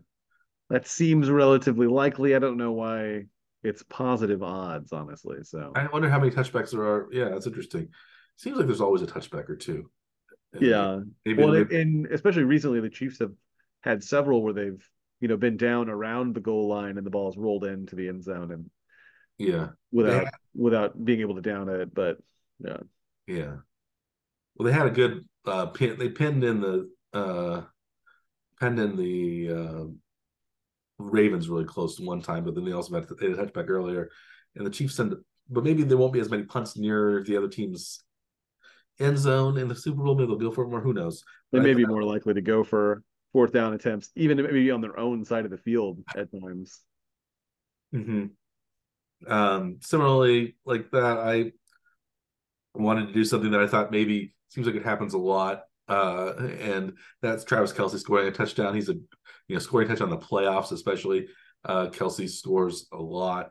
Um, not the Super Bowl, maybe quite as much, but he caught one last year's Super Bowl. He also caught one um, in the Chiefs' victory over the 49ers uh, four years ago. So maybe he'll catch one again. Travis Kelce anytime touchdown, minus 105. Uh, that's so that's my those are my three mid range or uh, kind of low odds to mid range odds bets. Um, how about your third, Doctor Scaff? Uh, my third is uh, is is about a tr- about turnovers. Uh, I'm gonna guess that at some point in the game that there is a fumble lost, and I'm actually gonna make the bet that the that there will be a fumble lost in the first half. That is at a plus 148. So that's by either team in the first yeah. half. Doesn't matter who who does it. Plus 148. Fumble loss in the first half how they even calculate these odds and maybe they just play the maybe they maybe they just say how many fumbles in general have been in the first half and lost and they have yeah. computers and stuff that have gone through that sort of stuff. But um we've gone okay so those are those are our three our three one hundred dollar bets prop bets that were on our own. Uh, now we'll move on to the six fifty uh dollar bets. Do you want to alternate again like we did? Let's do it. And these are all odds that were longer than plus 200 Yes. Up to anything. So Up to anything. Yes, I think at least one of us is going to have a very, very long shot flyer that would, you know, seal whatever kind of competition we have. Usually it's you. That's, oh, that's, that's done the very long shot odds, and in our past couple of. Uh, but I think maybe this this week might be a little different. We'll see. Um, my first fifty dollar bet was an alternate spread, so you could uh, tease the line up or down, whichever way you wanted. I teased it um, nine points, I guess. I did. I went down to Chiefs minus six and a half, uh, and that is plus two fifty five. Chiefs minus six and a half. So they, I think, uh, again, this kind of signals what I think is going to happen in the game. Where I what maybe it's more what I want to happen in the game, but I think the Chiefs might win by a touchdown. Um, so if they win by seven, that's plus, you know, better than plus six, minus six and a half. So that would be plus 255 on $50. So that would also break me even for uh, all th- six of those bets. So I'm, I'm kind of looking to do that. Uh, bets that are a little bit like that, that if I get one right, I can maybe avoid losing on those $50 bets. And maybe that will help me in my um, competition with you, Dr. Scaff. And I believe in last year's Super Bowl, uh, we did not get any of these long uh-huh. correct, which is probably what we should expect. Just be pleasantly surprised if any of them do pay off. Yeah. Uh, my first pick in our long shot odds Uh, I found uh, one prop bet that was uh, both teams successfully convert fourth down attempts uh, at plus 290. So I think it's likely that in the Super Bowl, teams are going to be more likely to go for it on fourth downs. I think each team will successfully convert a fourth down. Okay. Interesting. I think that could be. Who knows? We'll we'll find out. Uh, similarly, I did uh, one that I have maybe I'm not really thinking it will happen, but maybe it will, and I want to take advantage of it. And that is the first touchdown scored by the Chiefs will be a rushing touchdown. Um, most of the uh, most of the uh, passing touchdown was the was the lowest odds. Uh, rushing touchdown was plus 440, and I think perhaps um, Pacheco might get in for a rushing touchdown early, or maybe Mahomes even on a um, scramble. Uh, so I like. Uh, you already bet on Kelce be having an anytime touchdown, so yeah. but you just don't think it's going to be first. Yeah, I've got yeah. Or, or he's the recipient of of the uh, handoff somehow. He might be instead of the show. The shovel pass would be the worst. It'd be so close to a handoff, but it wouldn't happen. Or it could be maybe a reverse, like to uh, Toney or Hardman or somebody like that. But you could have both bets pay off on the same play. It's possible if it you know happened to be that you know the right kind of play. Yeah. So plus four forty uh, rushing touch. The Chiefs' first touchdown is a rushing touchdown. Uh, my next pick is uh, maybe a tip to what I'm thinking for the over under uh, in the game. Uh, but I am going to bet that any quarter is scoreless is yet is a yes that any of the four quarters end with neither team scoring uh, at plus 360. Hmm. That's that's always possible. One quarter where there's no scoring. I think that will go along with your uh, bet in terms of the over under later. Um, Probably so. tip my hand as to what my expectation is for the uh, the total points. Well, my third fifty dollar bet is somewhat similar to your punt bet. Um, your first punt bet, uh, in that my punt, I will bet uh, the first punt of the game will be fair caught, uh, and that is plus two twenty five. So it seems like the, basically there are three possibilities. The punt's going to be returned, not returned, or fair caught. Um, Does it be a fair catch signal? Does it be a successful fair catch? I think it has to be a successful fair catch. So right. it's that's plus two twenty five. So I don't know if that's a great bet or not, but I, I I like a fair catch. The Chiefs tend to fair catch more often than not, and I'm not. I think probably the in the Super Bowl maybe it's more important just to catch the ball rather than try to do something. Even though you know there have been big returns uh, in the past, there's never been a punt return touchdown. The closest that was that, that that there has been to one was last year with Toney returning into about the five yard line. So um, I'm going to go fair catch, first punt plus two twenty five. My third pick uh, is going to be revolving around the first touchdown of the game, similar to what uh, one of your picks was. Uh, I have the position, though, to score the first touchdown. I'm going to go with the tight end position. Uh, I think, you know, the Chiefs and 49ers both have outstanding tight ends. Uh, the Chiefs also have, um, you know, additional tight ends that are also tend to catch passes around the end zone if they have to. Uh, I think it's somewhat likely that this is possible, at least anyway. Uh, odds on that are plus 350. I think that's a possibility. Tight end will score the first touchdown. First touchdown for either team.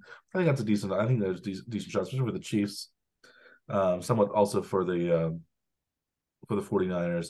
You also have Noah Gray in there, like you said. Um, unfortunately, Kyle Juszczyk, I think, is listed usually as a fullback rather than as a tight end. So if he catches one, maybe it won't count, even if he's lined up as a tight end. I'm not sure what I don't know how they'll do that. It actually said um, that it, it's by what the NFL.com designates the player's position to be. Ooh, okay. Position on the field, so it's so that helps with Kelce because he might be out, lined up out wide rather than right. um, as a tight end. So. Right.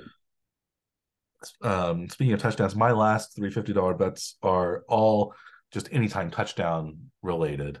Uh, the the biggest I've got long, one of those too, so I'll do mine next.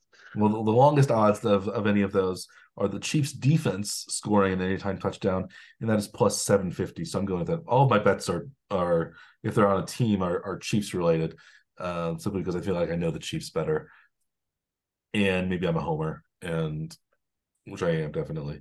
But I think I'm going to pick Chiefs defense plus 750. I'd like to see that happen, and I think it would be fun. I think perhaps an interception return uh, touchdown. That would also kind of mess up my probably over under 73 and a half if it's a defensive touchdown. Usually those are 10 to be longer, 25 to 30 yards at the yeah. lowest, usually. Um, but you know, a lot of the Chiefs ones have been extra long if it's like uh been, you know, my if Edwards is involved. Uh, so that's plus, yeah, plus 750. If that's the longest odds of your remaining picks, then I am going to be by far the riskiest of the two of us. Then with our final picks, because uh, my next pick uh, is also an anytime touchdown uh, for M- uh, Mecole Hardman. Though I think there are the Chiefs are maybe missing some of their uh, touchdown threats, so maybe Hardman goes under the radar a bit and finds his way to the end zone uh, for a plus fifteen hundred dollar output.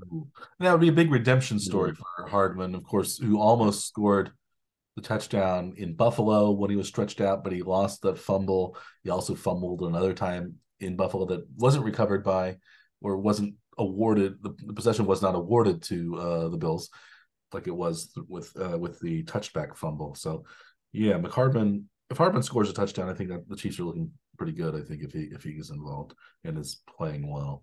Um, and I have another uh, anytime touchdown of Patrick Mahomes himself scoring a touchdown. So that would be a Mahomes uh, rushing touchdown, which is most likely, or perhaps a Philly special type play where Mahomes lines, lines up as wide receiver or is just receiving the ball uh, from you know Kelce or there's Toney or somebody Pacheco throwing the ball to him, um, or a la Lamar Jackson catching his own pass. If he could catch his own pass as well. Yeah, like or Marcus Mariota who, caught, who scored a touchdown in his caught pass against the Chiefs yes. in the playoffs. So plus four ten. Uh, Mahomes hasn't doesn't have any rushing touchdowns this year, but in the playoffs he tends to in, in, he tends to run the ball more, and he did have a rushing touchdown in the first Super Bowl meeting between these two teams. So he might, you know, let's he could possibly have another one in him. Yes. Um, my next pick is going to be uh, another defensive category. Uh, I have a player to record a sack and cause a fumble on the same play. I think uh, Chris Jones has not been getting to the quarterback quite as often recently. I think maybe this is where he uh, does some damage. Uh, Chris Jones to record a sack and cause a fumble on the same play at plus 1300. Wow. And so he wouldn't need to uh, recover the fumble, or the Chiefs wouldn't need to recover the fumble. Anybody could. He just has to cause the fumble. They could. The fumble. They could. They could um, recover it themselves.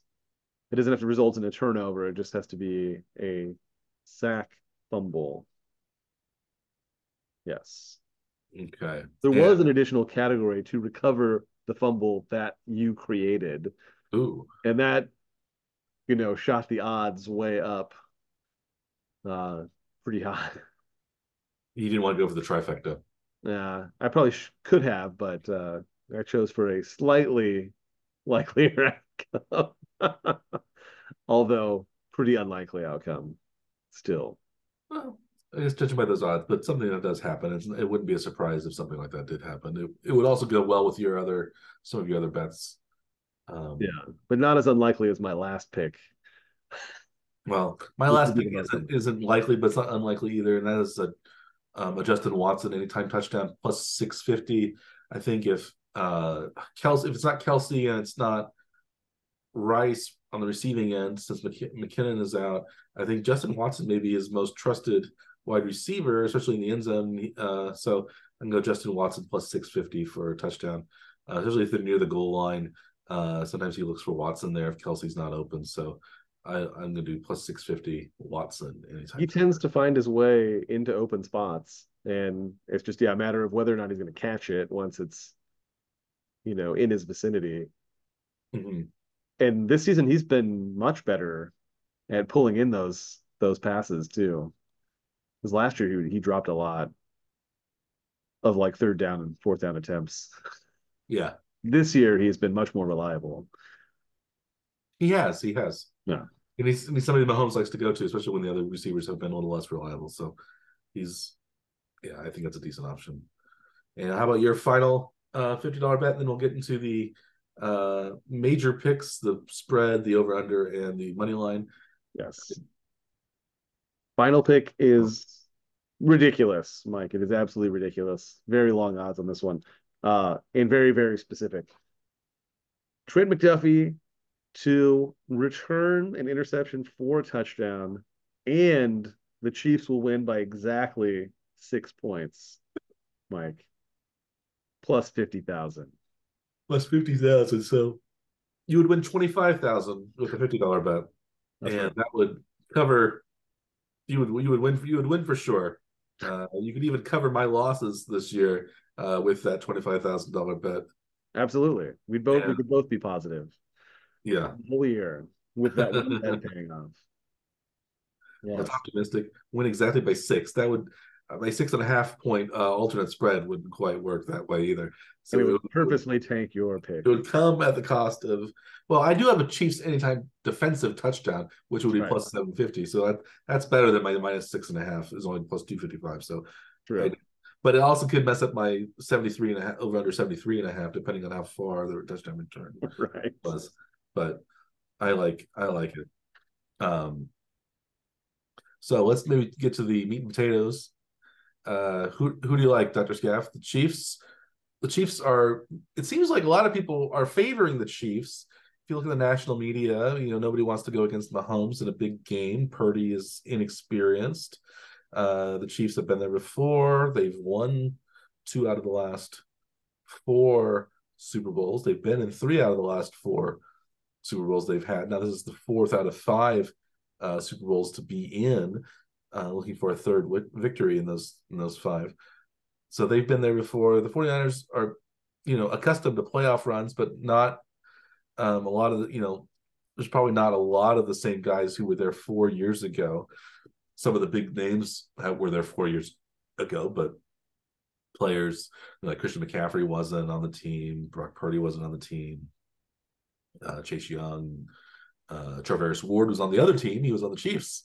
Uh, so you know the teams have have the rosters have you know churned and you know cycled through uh, quite a bit. So in some ways it's it's new new new for the newer for the 49ers than you might think being having them been there only a few years ago. So um, the Chiefs are are are two and a half point underdogs right now.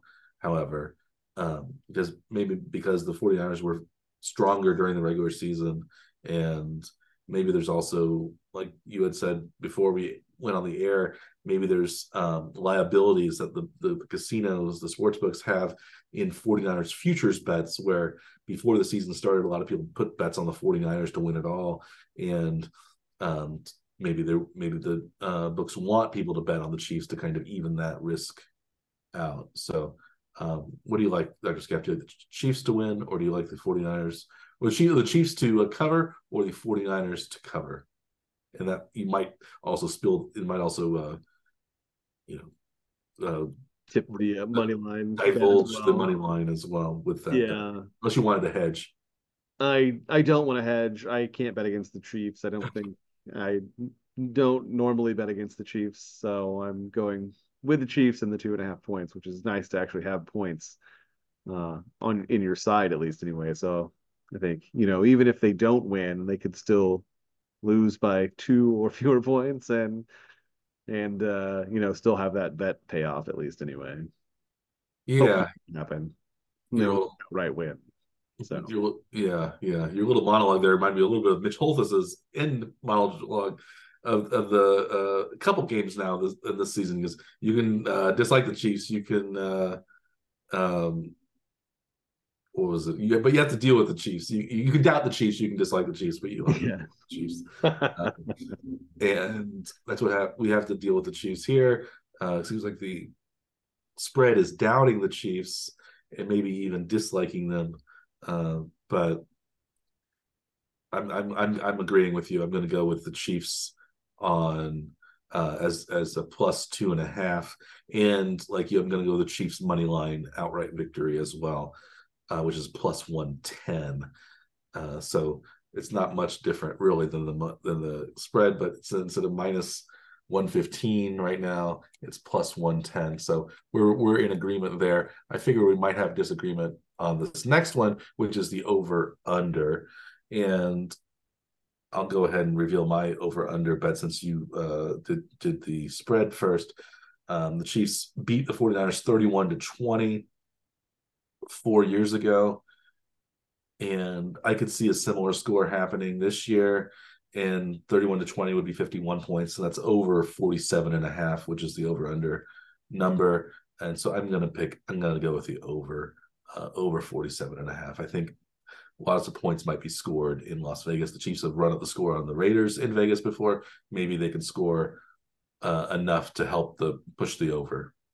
And I hope if it is 31-20, I hope it's not a game like the previous one where it was a you know nail biter and it would seem like the Chiefs were going to lose much of that game. I'd rather have the Chiefs be ahead and just kind of stay ahead comfortably. I'd like an easy uh, on the heart kind of game, but it's probably not going to happen their more recent games have been scoring points early and then holding on for dear life uh, as the other team makes attempt after attempt to get down to the Chiefs end zone, uh, especially in Baltimore. Uh, but I, I kind of see the game being more of a defensive struggle and maybe those long kind of possessions taking away from the opportunity to score the big points at least anyway. I think it's probably going to get pretty close to that 47 and a half, but I think I'm going to take I'm going to take the under in the game, especially since I bet on the scoreless quarter yeah uh, earlier uh, in our props at least anyway. So I think we may have a little bit lower scoring game. Uh, and the Super Bowl, you know, tends to be a little more broken, I think, in the pacing of the game uh, all the advertisements uh, that are between periods and and you know sometimes individual plays. Uh, it does kind of you know slow down the momentum at least uh, that some teams may may get. That doesn't mean it won't be crazy at the same time. Yeah, last year's Super Bowl was was 35-32 Chiefs. Um, was that what it was? 35-32? I think so. Yeah, uh, very late scoring too. 67, yeah. yeah. So um there's something like that anyway. Uh and you know, so I think I think, you know, who knows what the game's gonna be like. We'll have to wait till Sunday to find out. Uh, since they don't play the game on Saturday as of yet, even though that, that would be Warning Track Power Hour's recommendation. They haven't taken our advice yet. No, no, but maybe they will. I'm sure Roger Goodell uh, is a frequent listener or viewer of this podcast or YouTube channel, but um, absolutely, we don't we don't like to we don't we don't uh, we don't we don't dive in to see which individual people are listening or, or viewing because we are not that uh, tech savvy, and we're also uh, wishing to preserve the privacy of our listeners and viewers. We don't we don't we don't want to be Big Brother looking over their shoulder, knowing which pod who who exactly uh, reads or listens to our podcasts. But um, we do appreciate all of those listeners. 38 35 was the final. 38 35. Yeah. So even higher scoring, 38 35. And it was a three point victory in the 30s. It seems like such a long time ago, but it was just a year ago. Yes. Speaking Mahomes of, had 44 rushing yards in that game. So, he did. Yeah. 44. Yeah. A long time ago. One year. Speaking of a long time, should we wrap this up, uh, Dr. Scaff? I think so. Well, that was our Super Bowl preview. Uh, this is the most exciting week of the year for NFL fans, perhaps if at least if their teams are in it, or they just love the pageantry and the uh, uh, kind of pizzazz and the spectacle of the Super Bowl. And we have perhaps Taylor Swift and all the all new um, advertisements and a halftime advertisements, show. halftime show. Usher uh, He's probably going to sing "Yeah," I would guess. Uh, how many yeah guests he's going to have out there too? Like Ludacris, maybe. That? I didn't see Lud- that. You think Ludacris will be out there? I would assume so. Lil Jon will he be out there too? For, Lil Jon, yeah, yeah, for, yeah. Would Taylor Swift be out there somehow? I don't think so. No, I don't think so. Yeah, I think she has been offered to do the halftime show multiple times and has not. Ah. But maybe in the future, since she likes the likes football now. Now um, she is a fan, so yeah. yeah. Well, anyway, uh, that this it's been a it's been our pleasure. This is this, is uh, uh, this season uh, talking football and uh, uh, for for our legions, our myriad listeners, and Dr. Scaff and I certainly appreciate it. And we'll we'll wrap it up here. The Warning Track Power Hour.